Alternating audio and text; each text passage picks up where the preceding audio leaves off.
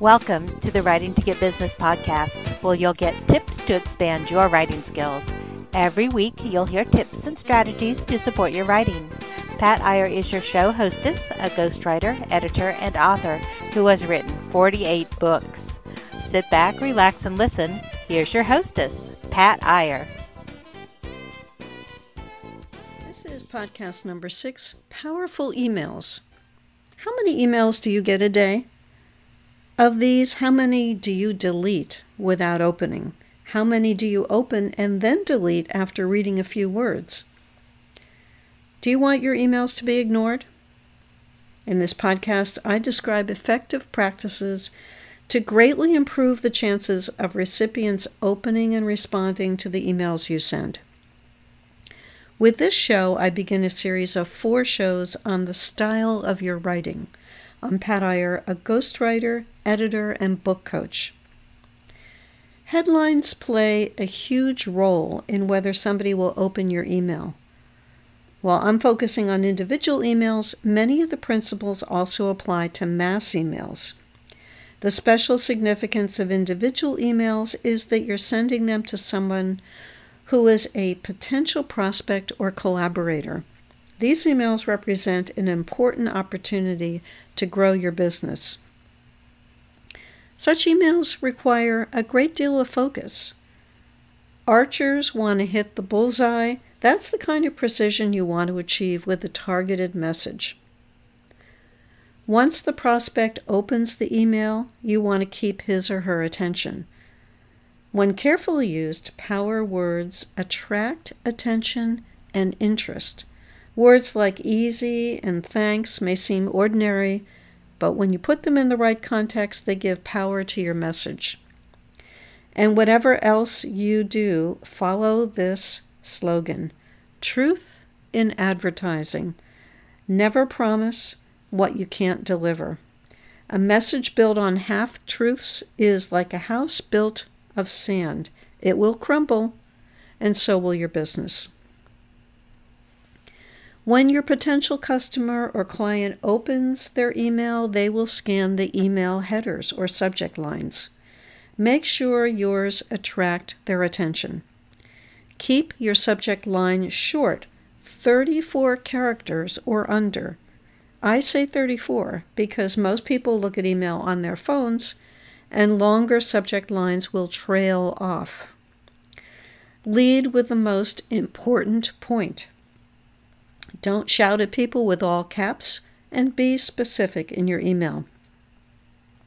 You will typically write emails to request or offer a favor to someone you don't know and with whom you're interested in having a collaboration or partnership. These could also include job applications, emails to coworkers, messages to businesses such as your accounting firm, lawyers, and those with whom you have other business relationships. Be specific in your initial approach. One of the most annoying approaches I see in email headlines is one that is vague. A bad headline approach is Hey, do you have a moment? No, I don't know you. I have 50 emails in my inbox. And if this is the best headline you can write, I only have the second it will take to delete your message. Even worse is Do you have a quick moment? No, I have a slow one, but it's already reserved. I have an interesting idea. This is a good example of why show is more powerful than tell. Interesting is not an interesting word. How about, I would like to promote your book or your business or your website? This is tricky because lots of scammers say this in their email headers. However, this approach has a somewhat better chance of getting an email opened. Make sure that your offer gets spelled out clearly in the first sentence of the body of the email. You'll get even more opens if you write something like, I read your book and I loved it. No author can resist that. You can modify this approach by writing, I spent a lot of time on your website. If you prove it by mentioning specific details you liked, you can have an even better result. How about making a reference to a mutual acquaintance? If Martin X, who likes your work, whatever it is, says, Why don't you email Maureen? I think you two could collaborate well. You have an opening. If possible, you will want him to email or call Maureen with the same message. If that's not possible, use Martin's name in your headline. Martin suggested that I email you. Spell out why in the first sentence in the body of the message. Be sure to put your name and the position for which you're applying in the headline if you are sending in a job application. You will also at times send cold emails. This is analogous to the cold call to get business. Make it clear this is not a mass emailing by specifying the name of the company, and if you have a referring name, use it. Also, use a contact name from the company you're calling if you have one. For example, I can help ABL have an expanded reach in the small business community. Or Jim of Data Reach suggested that I contact you. Occasionally, a headline like this will exceed the recommended 34 character length. In that event, get your most important information in at the beginning. You may also send follow up emails. And if that email is a follow up to a face to face or phone conversation you had, refer to this briefly in the headline. Regarding our meeting of July 15th, information you requested about my business expenses, Operation Make a Date follow up. Those are three good examples. When you're sending individualized emails, if the subject matter is time sensitive, say so in the headline. Please reply by February, March 3. This doesn't mean they will, especially if they don't know you, but if they do, you have a far better chance of jumping the email queue. Don't write an incomplete headline like, Can you answer this question? and continue in the body of the email about best email practices. Don't force people to open your email. They won't like that for good reasons. You're not showing respect for their time, and if you blow it with an email, they imagine what you must be like in real life. Be sure to proofread your email. This is huge. Typos can be quite embarrassing, and if you have a question to ask, Put it at the end of the email where it won't get overlooked. Ask yourself would a phone call serve you better? Always consider this possibility. We grow addicted to the ease and speed of email, but sometimes you have a better result if you pick up the phone and speak directly to the person. This may not be appropriate with someone you don't know, but if you do, you may find out that the personal contact may serve you well. When you want to reach a lot of people, though, email is one of the most effective media if you do it right. If your headline has convinced someone to open your message, make sure you keep their attention by following suggestions. I mentioned that easy is a power word. These ideas are easy to follow. Keep your power words short and simple. Three factors make certain words powerful. Usually they're short. Consider words like buy, now, sale. Your audience can read them quickly. Second factor is they're commonly used and therefore easy to understand. Your sale may not resemble other people's sales, but the word has a message. Third factor is they're specific. Easy promises that whatever the email is describing is simple to understand. The word offers reassurance. Let's talk about the word thanks. Some people might think this word is overused, and they're right. Any word loses its impact when it's carelessly and frequently used. Don't overlook it, though. Sending a customer who bought a product or service from you a thank you note evokes a positive response. People want to know that their patronage of a business means something.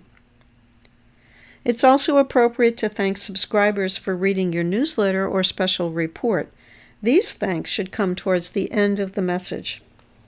However, some successful newsletter writers open each issue with a general thank you to readers for maintaining their subscription.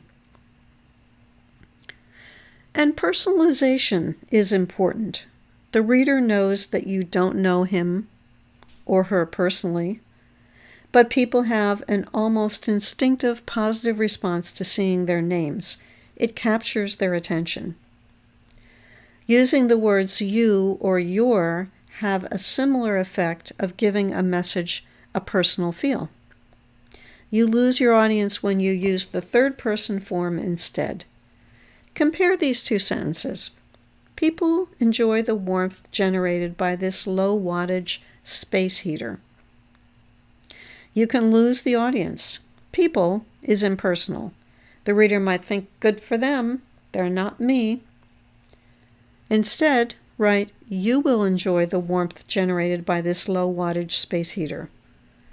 Only two words are different, but in addition to the element of personalization, these sentences encourage the reader to imagine a warm, cozy room. Easy is an important word. Many people feel challenged or even threatened by technology, which can include considering whether to buy something that needs assembly the word easy can reassure them. I recently published a book, 52 Writing Tips Fast and Easy Ways to Polish Your Writing. Putting easy in the title was important, as I know many people think it's difficult to grasp grammar, punctuation, and other elements of writing. However, I didn't use the word easy lightly. The content is easy to grasp. Keep power words on a list near you for when you write emails. I recommend a book, a book by Meryl Runion called Power Phrases The Perfect Words to Say It Right and Get the Results You Want. The book provides powerful expressions to get your point across clearly and confidently. And that brings me to an important point. You can use all the power words recommended by experts in email marketing, but don't use them carelessly. You're giving your readers a promise. Make sure you can deliver. If you say it's free, don't introduce some little twist that will cost the reader money. For example, if shipping fees apply, say pay only XXX shipping charge. If an offer is only good for the next 24 hours. Make sure you don't make it available for the following 30 days. Power words may draw your readers in, but to hold them, you need to fulfill your promises. Here are my top tips limit your subject line to 34 characters, proofread your emails and put questions at the end, and use power words in emails Keep a list near you so that you can refer to them when you're writing emails. In my next show, I'll share tips on how to use lists to quickly convey content and capture your reader's attention. And be sure to go to patiyer.com and get my book, 52 Writing Tips Fast and Easy Ways to Polish Your Writing. It's a handy reference to have on any kind of writing project. We hope you enjoyed today's episode. Check out Pat Iyer's resources for writers at writingtogetbusiness.com. That is W R I T I N G T O G E T B U S I N E S S dot com. Coaches, consultants, and entrepreneurs work with Pat so they can get more business by writing and sharing their expertise. Check out Pat's resources on writingtogetbusiness.com. This podcast is a part of the C Suite Radio Network. For more top business podcasts, visit c-suiteradio.com.